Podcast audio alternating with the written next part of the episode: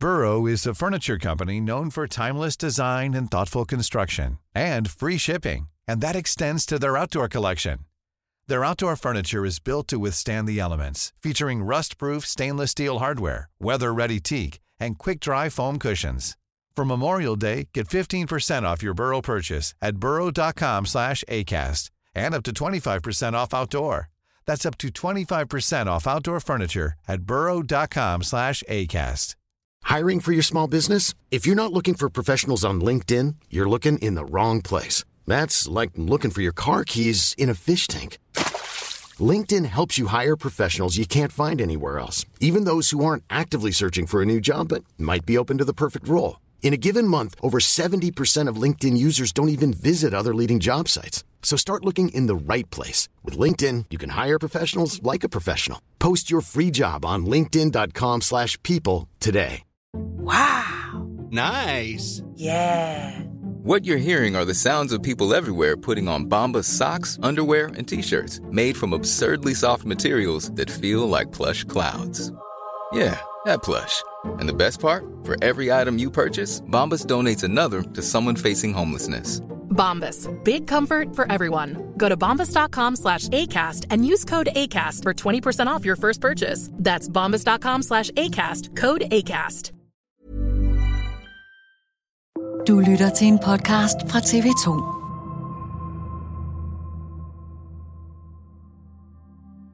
Mordet på Giulia Cecchettin øh, fylder sindssygt meget i Italien. Altså det er ligegyldigt, hvor man kommer og hvem man taler med, så er det det, der er emnet. Hos min frisør i morges talte hele salonen kun om det. Jeg taler med min datter om det mange gange hver eneste dag, og har gjort det i flere uger. Det her fænomen feminicidi, altså mor på kvinder begået af partner eller ekspartner, det er noget, som øh, simpelthen øh, ikke kan tolereres mere af italienerne.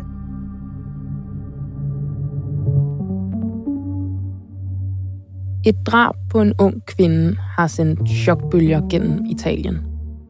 Giulia Cecchettin, en 22-årig studerende, blev angiveligt dræbt af sin ekskæreste en uge før hun skulle dimittere fra universitetet. Et drab, der har fået 10.000 af italienere på gaden i protest mod kvindedrab. Et hav af blomster fylder fortorvet foran Giulias families hus i Veneto. C'è stato proprio un colpo al cuore. Sono venuta solo a portare un pensiero per... È come fosse mia figlia. For demonstranterne er Julia blevet ansigtet på et fundamentalt samfundsproblem.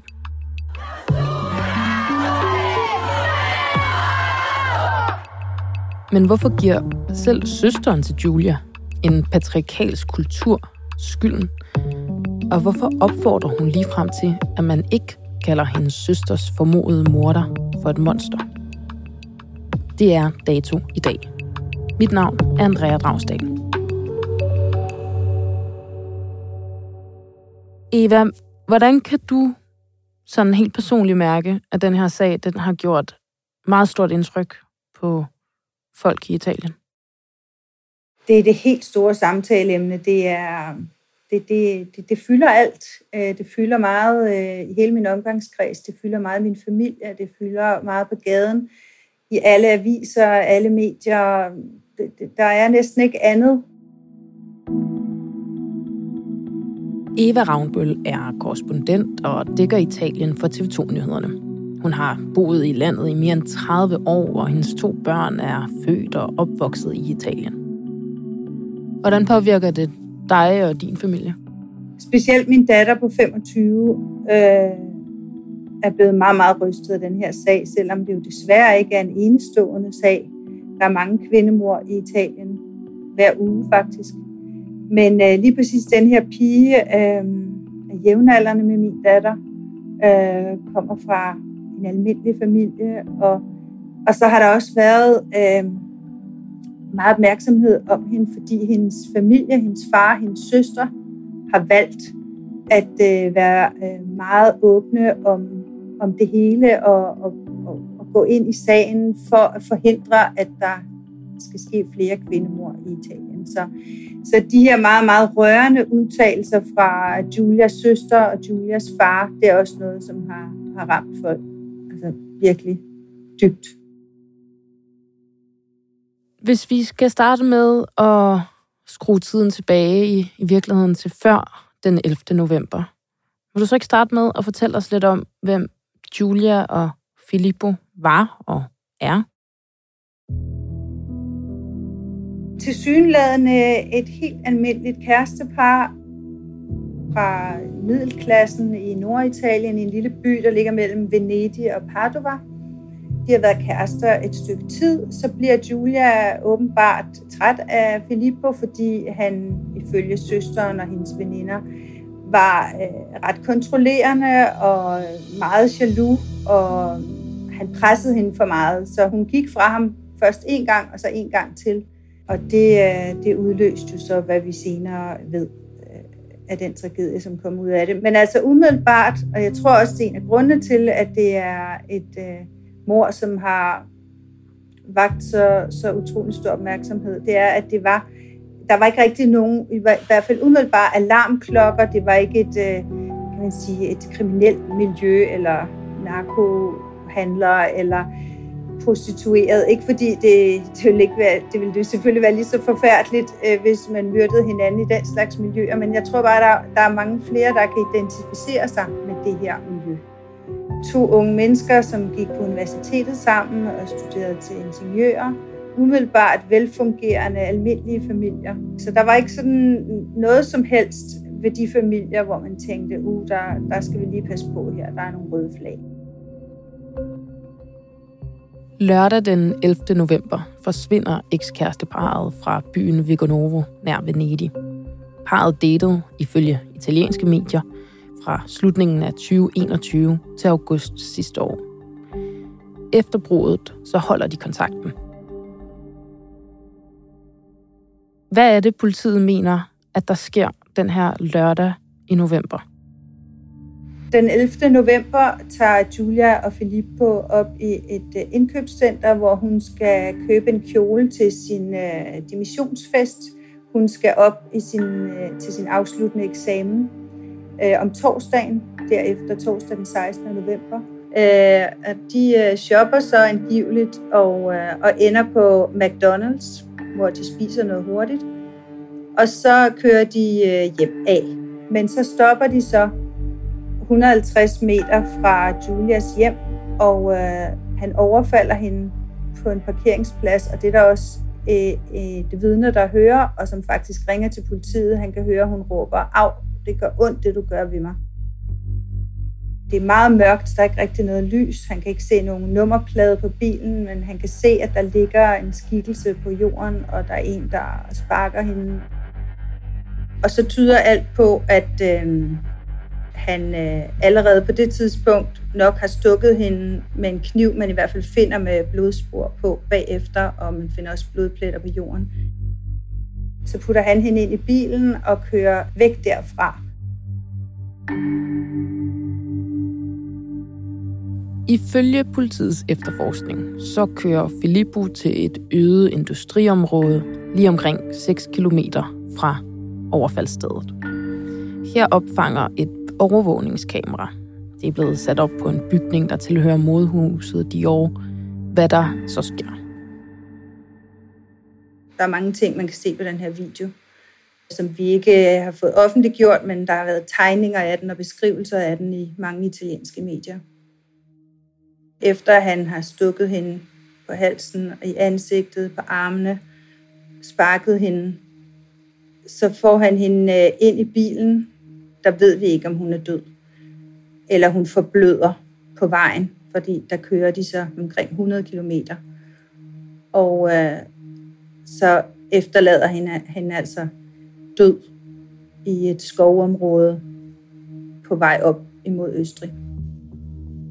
Den omtalte video fra industriområdet, den kommer først til offentlighedens kendskab den følgende uge.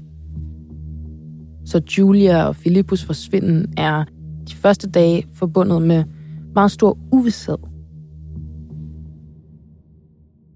Så øhm, hele Italien begynder jo at undre sig over, hvor de er blevet af allerede dagen efter. Alle øh, sidder med tilbageholdt åndedræt, fordi man jo bare tænker, at de er forsvundet begge to. Det er jo ikke sikkert, at der er tale om en forbrydelse. De her to helt almindelige unge mennesker osv. osv.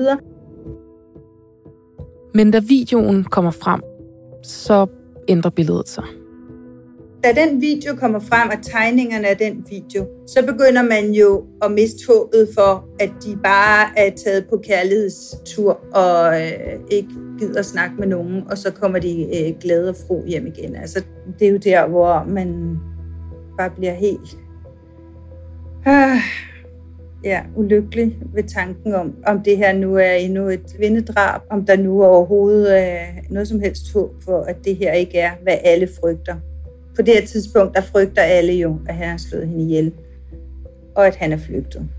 Det må man bare sige, selvom man jo ikke har altså, en, øh, et, man er, man er ikke sikker på det, men, men, men alt tyder jo på det her på det tidspunkt. Hvad sker der så i de efterfølgende dage?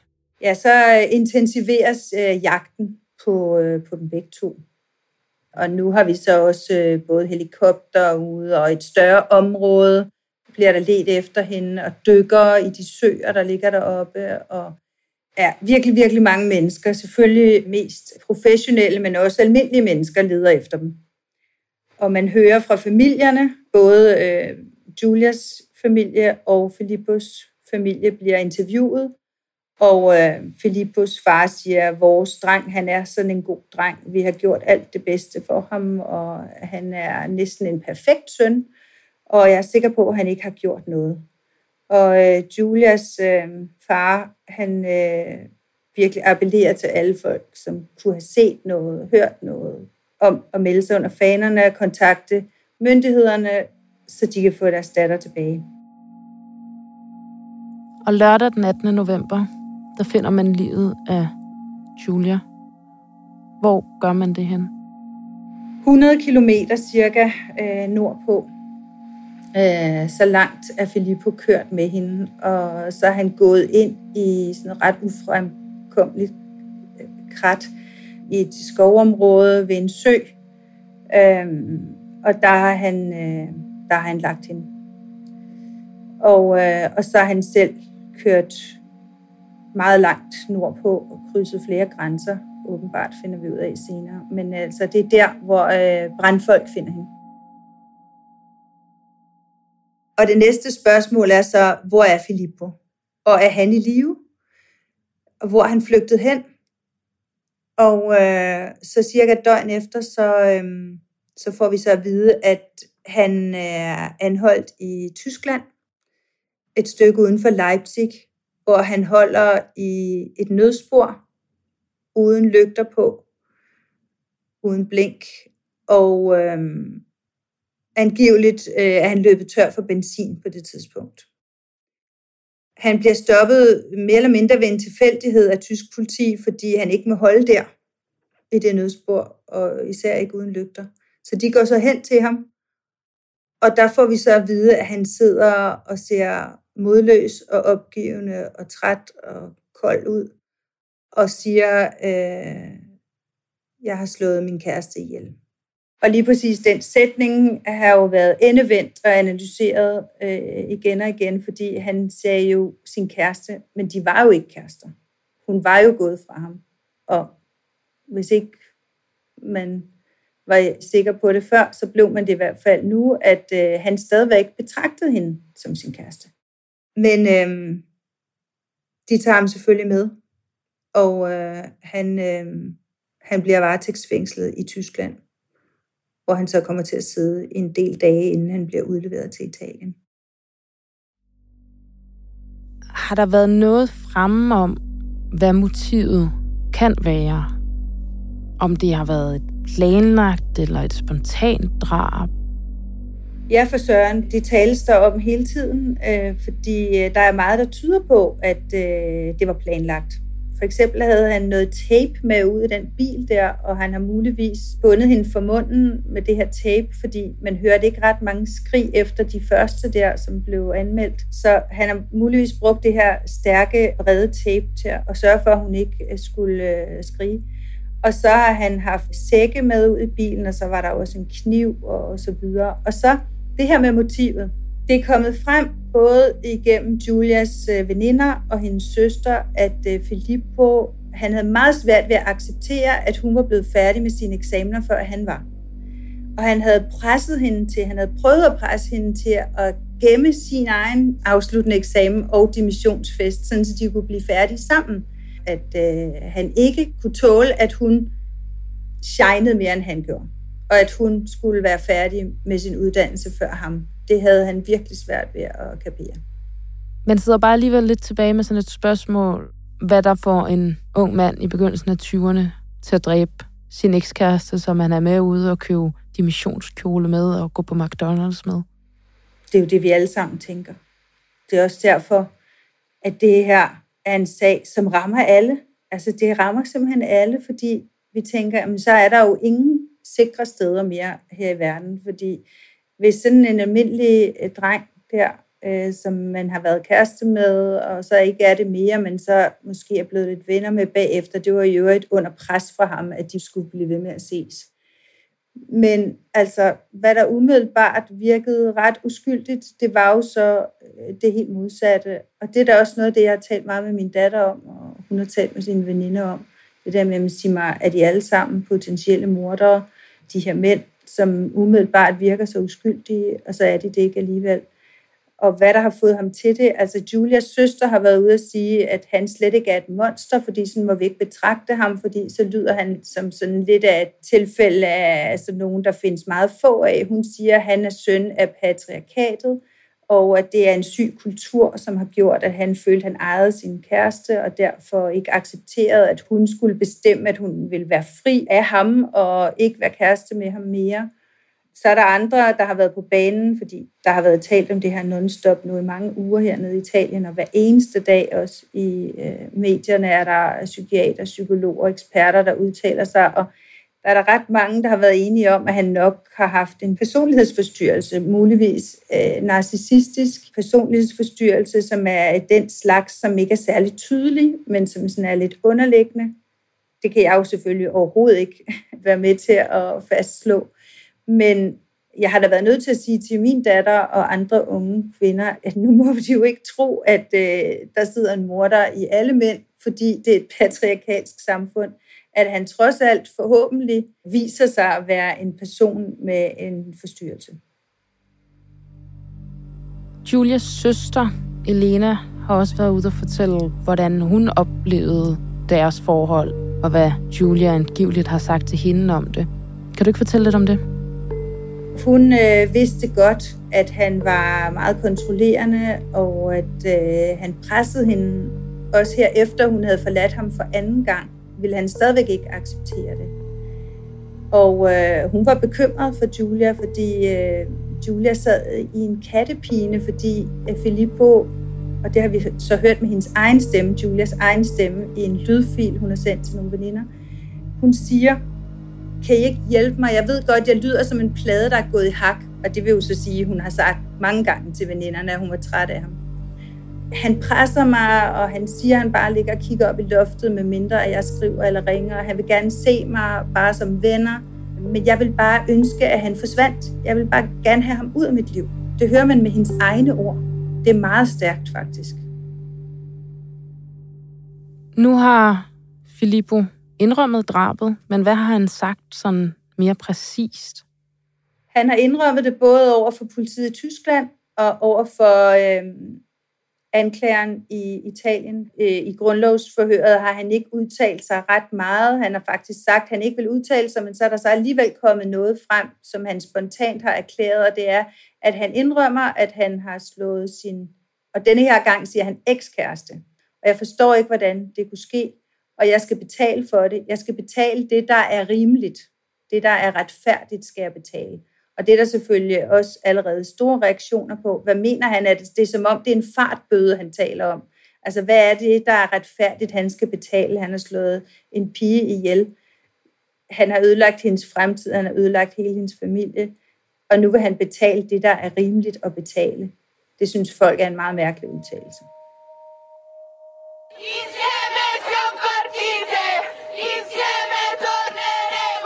Og når man ser billeder fra Italien og ser tusindvis af demonstranter gå på gaden, så gør de det for Julia, men de gør det også, fordi de kræver noget politisk handling. Hvad er det, de vil have, der skal ske? Helt klart gør de det for Julia og for alle de andre kvinder, der bliver dræbt. Altså, der er allerede blevet dræbt to til efter Julia. Og de vil have, altså, de vil have at politikerne gør meget mere. De vil have mange flere ressourcer. De vil have undervisning i, øh, i skolerne ned til nogle små klasser faktisk i, hvordan man respekterer hinanden og hvordan man har relationer med hinanden og hvordan kvinder skal behandles specielt og hvordan man skal acceptere et nej og hvordan man skal respektere hinanden simpelthen. Så de vil gøre meget, og i skolerne også her efter Julia, der har der været både afholdt et minuts stillhed, og der har også været afholdt et minuts larm, er der nogle gymnasieelever, der har besluttet sig for, at de synes var bedre end et minuts stillhed. Og så er der også kommet sådan en hel bølge af nøgledemonstrationer. hvor man står og vifter med nogle nøgler, der larmer, så de kan larme så meget som overhovedet muligt. Fordi at især de unge, men faktisk alle, i alle aldre og, og fra alle politiske partier. Jeg var selv afsted i lørdags til demonstrationen inde på Circus Maximus med forskellige i min omgangskreds, som står meget forskelligt politisk. Og vi havde også flere generationer med. Og det her virkelig en sag, som berører rigtig, rigtig mange mennesker. Dem, der demonstrerer, de gør det så fordi de vil have noget politisk handling, men de råber også på et opgør med en slags kultur. Det her, det er selvfølgelig først og fremmest for at undgå at forebygge og forhindre nye kvindemord. Men der er rigtig mange, der mener, at det kan ikke stå alene, at man er nødt til at rive den her kultur op med rødderne, fordi det hele jo starter ofte med, at kvinder får for lidt i løn, de bliver omtalt på en anden måde end mænd gør, de bliver øh, nedgjort, der er vulgære sjofle der handler om kvinder, og der bliver omtalt som luder, og kvinder rangerer lavere i samfundet, og øh, der er sket faktisk noget meget usædvanligt her i Italien efter Giulia, og det var, at Giorgia Meloni, som er den første kvindelige premierminister i Italien, hun og oppositionsformanden, som også er en kvinde fra Partito Democratico, Ellie Schlein, de to, som begge to er kvinder, og begge to er relativt unge, de ringede til hinanden og øh, blev enige om, det her, det skal overhovedet ikke handle om vores andre politiske programmer.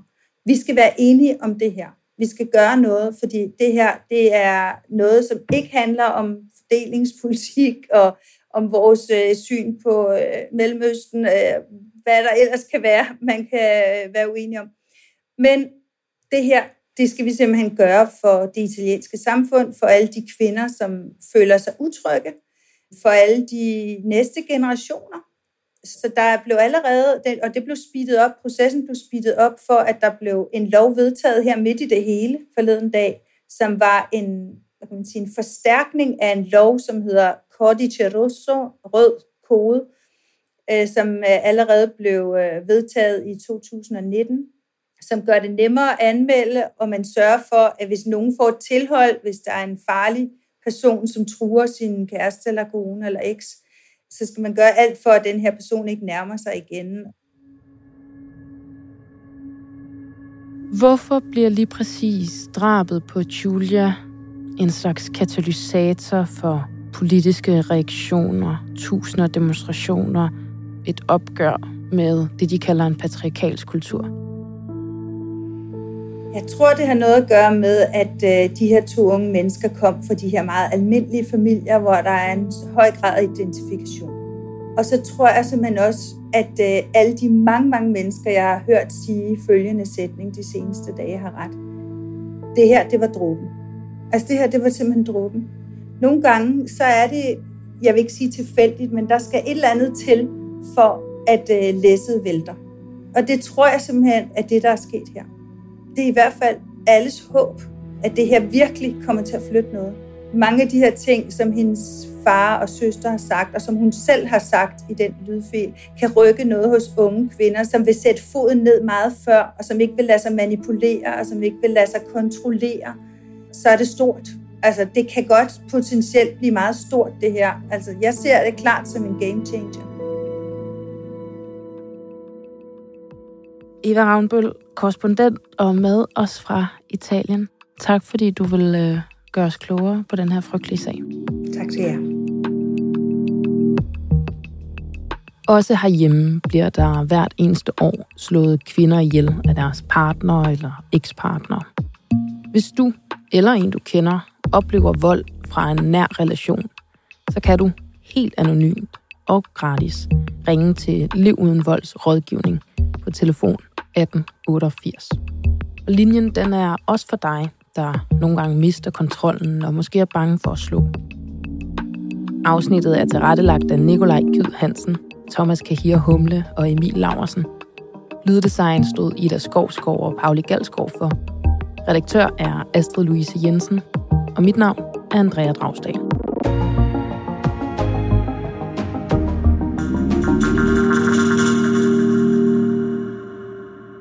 Lyttet til en podcast fra TV2.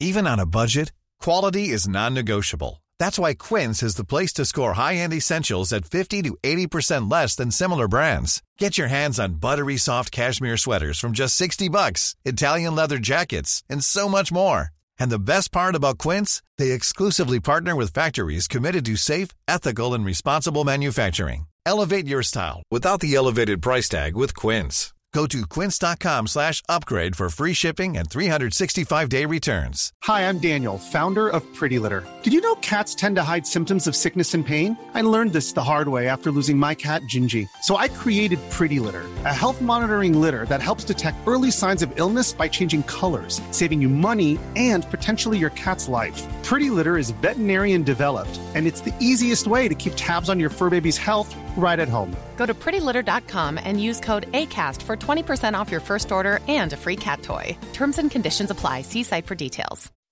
When you make decisions for your company, you look for the no brainers. If you have a lot of mailing to do, stamps.com is the ultimate no brainer. Use the stamps.com mobile app to mail everything you need to keep your business running with up to 89% off USPS and UPS. Make the same no-brainer decision as over 1 million other businesses with stamps.com. Use code program for a special offer. That's stamps.com, code program.